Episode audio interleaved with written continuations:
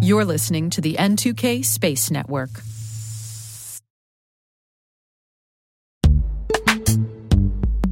This episode is brought to you by Palo Alto Networks, the leader in cybersecurity. As AI driven attacks increase, organizations can't afford to have network security that's stuck in the past. Discover how Palo Alto Networks can help you predict what's coming and proactively secure against it with a zero trust, AI powered network security platform built to secure whatever, whenever, wherever. To learn more, visit paloaltonetworks.com slash network security platform.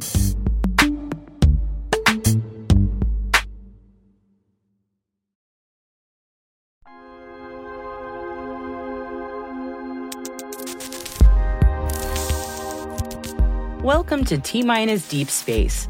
I'm Maria Varmazes, host of the T Minus Space Daily podcast. Deep Space includes extended interviews and bonus content that takes a deeper look into some of the topics that we cover on our daily program. We hope you enjoy.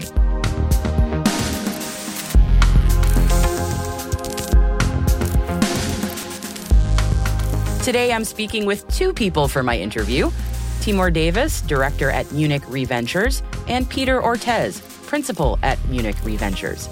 So let's start off with an introduction to what Munich Re Ventures is and what it does, with Peter Ortez answering first. Munich Reventures is the corporate venture arm of Munich Re, which is a large global reinsurer and insurer. And our goal as a CVC is to go out and invest in companies and technologies that are impact, impacting the broader risk transfer space. One of those areas that Munich Re is quite active in is the insurance of space assets. So insuring launch vehicles, insuring stuff in space is a key area of uh, activity that Munich Re operates in and is one of the leaders in that sector. And so as investors at MRV, we are looking quite broadly in a bunch of different topics. And one of those topics is, is space. And our investment thesis really centers around what's coming next for the space industry if we think back a few years, we, we can look to the, you know, LEO revolution as sort of a huge topic that pushed the economics of space in a different direction. And for the space insurance industry, Munich Re was instead of having to think about instead of insuring, you know, one hundred million dollar spacecraft, you know, maybe we're insuring a hundred million dollar spacecraft. And so it's things like that that we want to think about you know, with respect to what are the new technology changes disrupting the current space industry as we know it. And so our, our current investment thesis has really centered around what we're calling the in-space economy.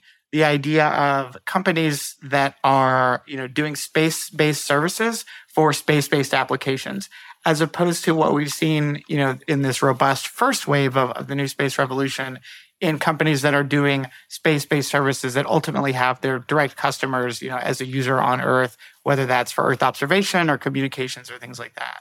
So, so the goal is in space for space, um, and we're looking at a lot of these technologies, such as refueling, life extension, as you know, key questions and key interesting topics that you know the insurance industry down the road will have to and, and should be excited to address.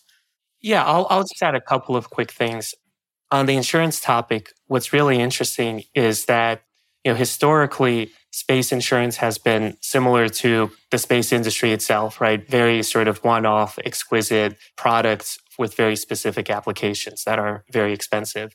Peter said, as the trend has shifted from one $100 million spacecraft to $101 million spacecrafts, the insurance industry has been a little bit slow to catch up because um, the existing underwriting methodologies that you know work when you're doing one deal a year don't work when you're doing 100 deals a year obviously.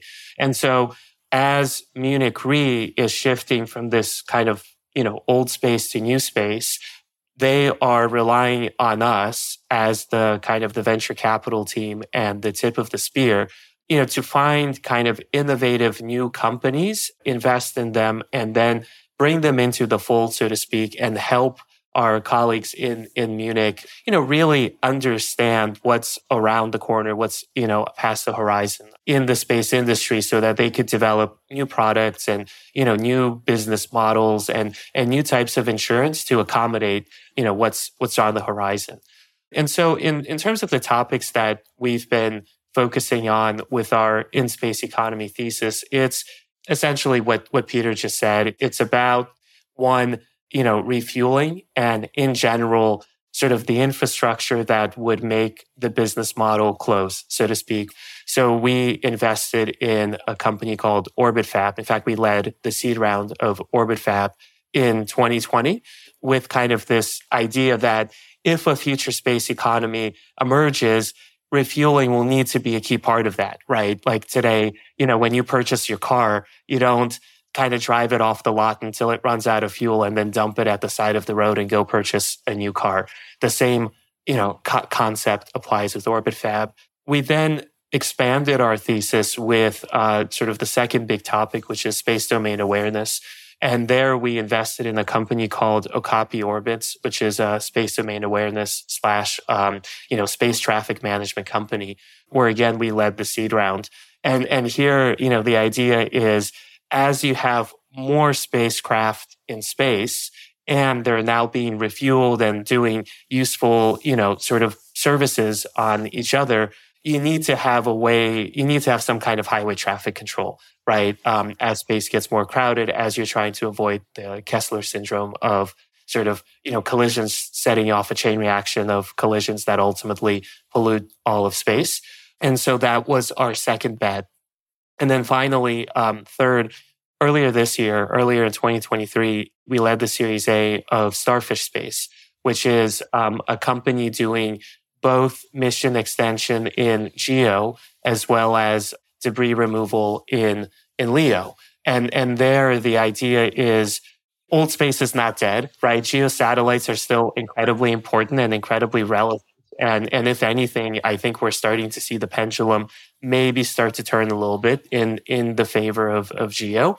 And in that case, if you can extend the life of a 20 year asset to 25 years or what have you, then there is, you know, tremendous economic benefit that you can create. And in fact, those, you know, those economic models can be sort of completely rewritten. And then on the LEO kind of debris removal side, this is, uh, you know, I, I think there's still questions around the how the business model of debris removal will work, but ultimately it's going to be critically important in LEO uh, to have you know a safe and clean you know highway that the SDA guys will then be able to help monitor. If you kind of look back across where we've invested and how we've invested, we're we're really looking at you know infrastructure and to use an overused term like platform plays in this sector. You know, we look at something like OrbitFab as as kind of laying the groundwork we look at something like an Okapi orbits in the space domain awareness uh, sector as kind of providing a key piece of information and insight to these companies. And then when we looked at Starfish, it was the opportunity to have a platform for in space servicing uh, that was really you know targeted towards uh, several different you know sectors and, and parts of the space ecosystem.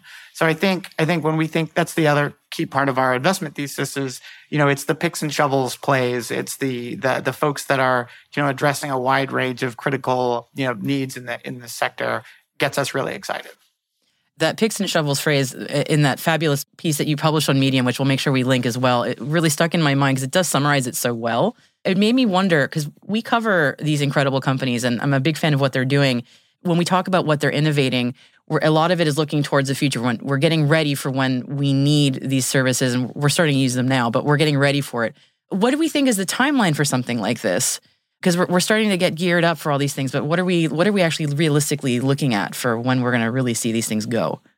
Yeah, I don't, I don't think we quite have a crystal ball on, on that part yet. But what, what I think we're excited about is there's a lot of stuff happening, you know, in the near term that can, that's really moving us in this direction of, you know, where we think we're going, which is this, this world of us living. I think, I think Jeff Bezos uses the phrase like living and working in space.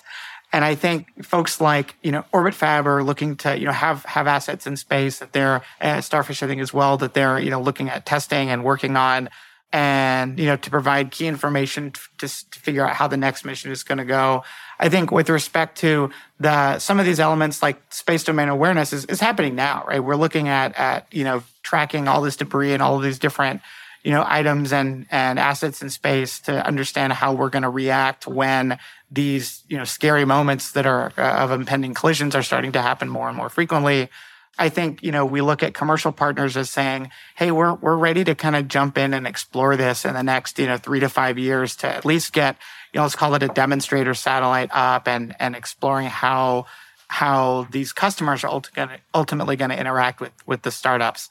I think one, you know, one example that we've seen, and it's it's not a in the startup space, but you know, Northrop Grumman launching and executing their their mission extension vehicle program was a good good like flag in the planting the flag in the ground saying that we are kind of in this era of in space servicing. And it's it's now you know answering the question of commercial scale up and and getting this to be a repeatable more regular activity. So i kind of rambled a little bit there but you know i think in summary you know there's there's a long-term view that's you know it could be you know maybe decades before we're at like a steady state everything you know existing in space like it is on the ground but I think where we are now is is we're in that crucial proving ground of of how do we make sure that these these technologies are are the ones to to move us in that direction.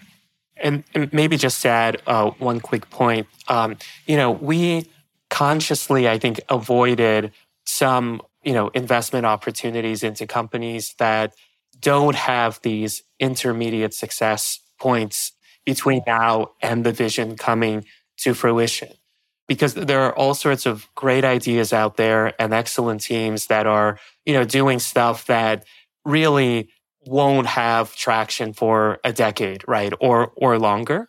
And obviously that's all really important and a key part of the in-space economy. But we think that the infrastructure has to be built first. And on the infrastructure front, we are seeing incremental steps that are kind of leading us toward that promised land. And, and we, you know, when we look at investment targets, we want to see those, the pathway that, uh, you know, that roadmap that incorporates those incremental steps.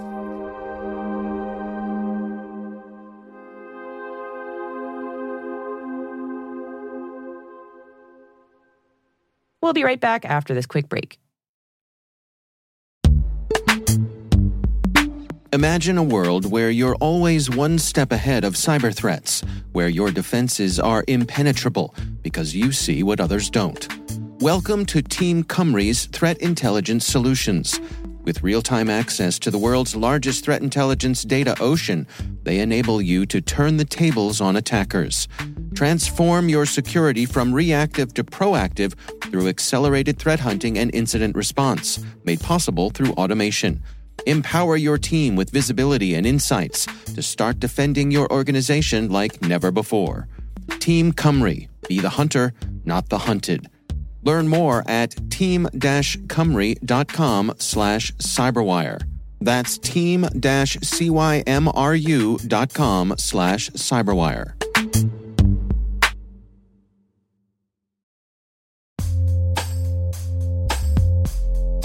With over 8,000 threat hunters analyzing over 65 trillion signals daily, Microsoft works tirelessly with the federal government to keep our nation's data secure.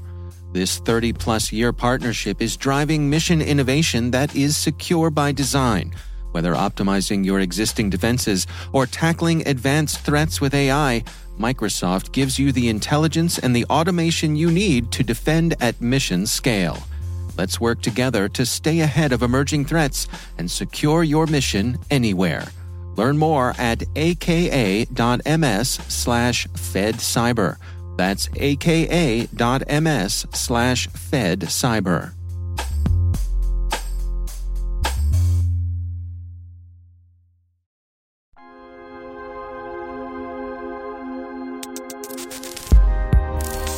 So, given that you're looking at companies with a vision, with again those those milestones as you mentioned, and given that you're looking for those picks and shovels kinds of firms with with that kind of ambition, what kind of startups are you looking at? And maybe I should say, what kind of startups aren't you looking at? like what what appeals to you when you're when you're going to look around at, at startups and you go, these folks have a clear path, and we really dig what they're doing, and you know they, we think that they're they've got something viable, or versus that they're not going to go the distance. Yeah, I think I think with respect to what we're looking at, you know, it's it's companies with uh, you know teams that have been in and around this this industry for a bit, whether that's in the academic setting, whether that's you know having worked at other startups or space companies. It's interesting. We're kind of in this you know second wave of of a space you know startup rush, where you know probably 2015 to 17 we had you know, the Planet Labs, the you know, we had the acquisition of Skybox in, in 2013. We started to see the beginning of what was once not considered a venture investment at all, and now something where you know we're seeing the those entrepreneurs who came from other space startups taking what they've learned and bringing them to you know a new a new company. So I think one, we're looking for teams that really know the, the industry, the sector well, but who are also looking at things with, with fresh eyes and figuring out, okay, here's, here's the challenges of the last few years. Here's how we can innovate on, on them. You know, as Timur mentioned, we like to see companies that have some sort of path towards, you know, initial commercialization or initial, you know, de-risking. What I think we're we're a little bit more wary of is those companies that have really grand visions, but you know, it's only going to be an all or nothing sort of outcome. And we're not going to know until their first major milestone that, that may be five to 10 years away. So I think that's, that's a little bit where we, where we stay away from. And I think what we also like to see is, is companies that are, you know, going after sort of known or, or understood pockets of demand in the in the space industry. Trying to create new markets, especially when you need a lot of capital to do that, is is a bit challenging. So, you know, each of our investments has been in, in a sector where folks are, are really crying out for, hey, we we either don't have this or we want this, but we want it better. And I think that's that's really exciting.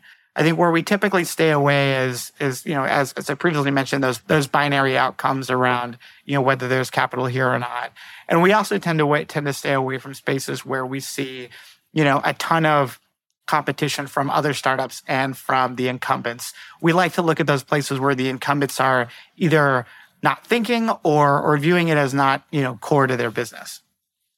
Just to add maybe a quick thing to, to Peter's wonderful response, I think we want folks that have demonstrated a little bit of traction before we invest. So although we're happy to be seed investors, the way we say it is we don't like to fund science projects.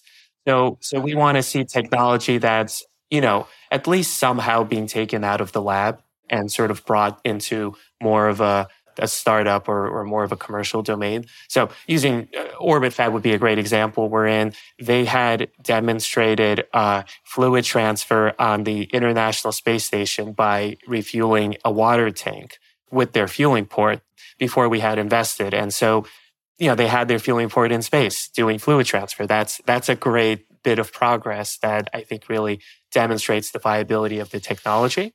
So that's one. We've seen the um, kind of the DoD and and sort of all the associated organizations and agencies play a really big role in the space for for obvious reasons, and and that role is is you know if anything increasing as geopolitical kind of situations evolve.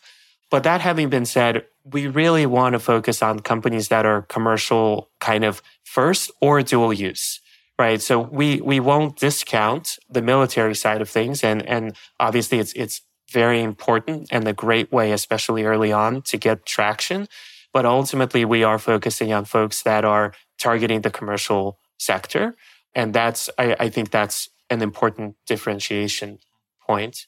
Um, and then maybe third, um, as, as Peter was saying on the capital front, I, I think we are keen on folks that are, you know, as capital efficient as one can get. Obviously, it's space. We're building stuff there are some software plays, but most things are hardware and it's expensive and it's complex. But I still think there are kind of different levels on that scale.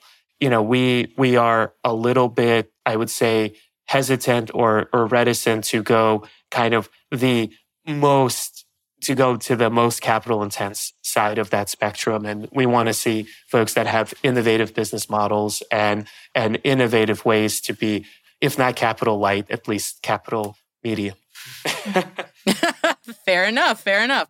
Given the fascinating context of MRV within the Munich Re group, so we're talking not just insurance and venture capital and insurance together. Risk is a big part of what you both are dealing with. So, this is a philosophical question, admittedly. So, what is your approach to risk? I mean, I think risk is what makes this industry this industry, right? It's not venture capital if there's not risk and and uh, and things that are uncertain, right? Otherwise, we'd be putting our money in bonds.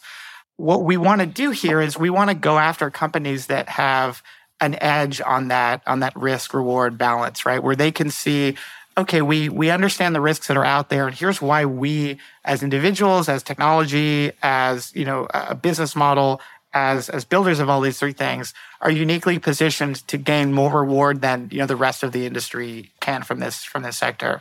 So we're not. I, I would say we as investors are not afraid, you know, to take early stage risks if we see something that you know really indicates this could work out really well, or or these folks really have an edge here.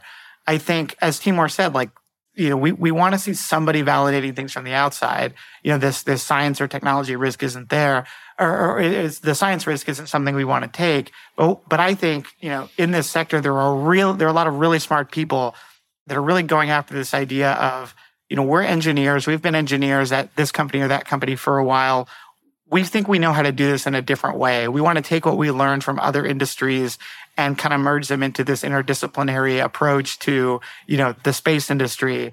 And, you know, that's that's a way folks are getting around some of this early stage risk that exists in space. So, you know, it's exciting. It's it's also unavoidable. Um, and so when we make investments, we want to make sure that we we feel as good as we can about the risks we're taking on. I think what's tough and what I think the insurance industry also hates is this idea like unquantifiable risk is risk that, you know, we can't can't put a price on it, therefore we want to stay away from it. And maybe just to add, in some cases, we think we can help kind of mm. bend that um, risk curve a little bit or the arc of that curve and you know offer some kind of advantage to our portfolio companies and and then you know that can help support our investment as well, right? So using space domain awareness as, as kind of a low hanging fruit, one can, you know, envision a world wherein if a satellite operator uses an SDA platform to track their assets as well as everything else, then maybe kind of their insurance premiums or, or the risk of their constellation is different than folks who don't use a space domain awareness platform, right? And and in that case, maybe you know pricing is a little different. Now, I'm I'm saying this theoretically, but those I, I think insurance is you know often overlooked, but is especially in the space world, interestingly, is an incredibly sort of important tool to help balance and transfer some of that risk. And so we feel like there are many opportunities where Munich Re, kind of the broader organization, including ourselves as the venture capital, but also all the underwriting capabilities and beyond, can kind of bend that arc of, of risk a little bit and create, you know, unfair outcomes in, in our favor, so to speak, in terms of the risk reward balance. Thank you both so much for joining me today. I really appreciate the time.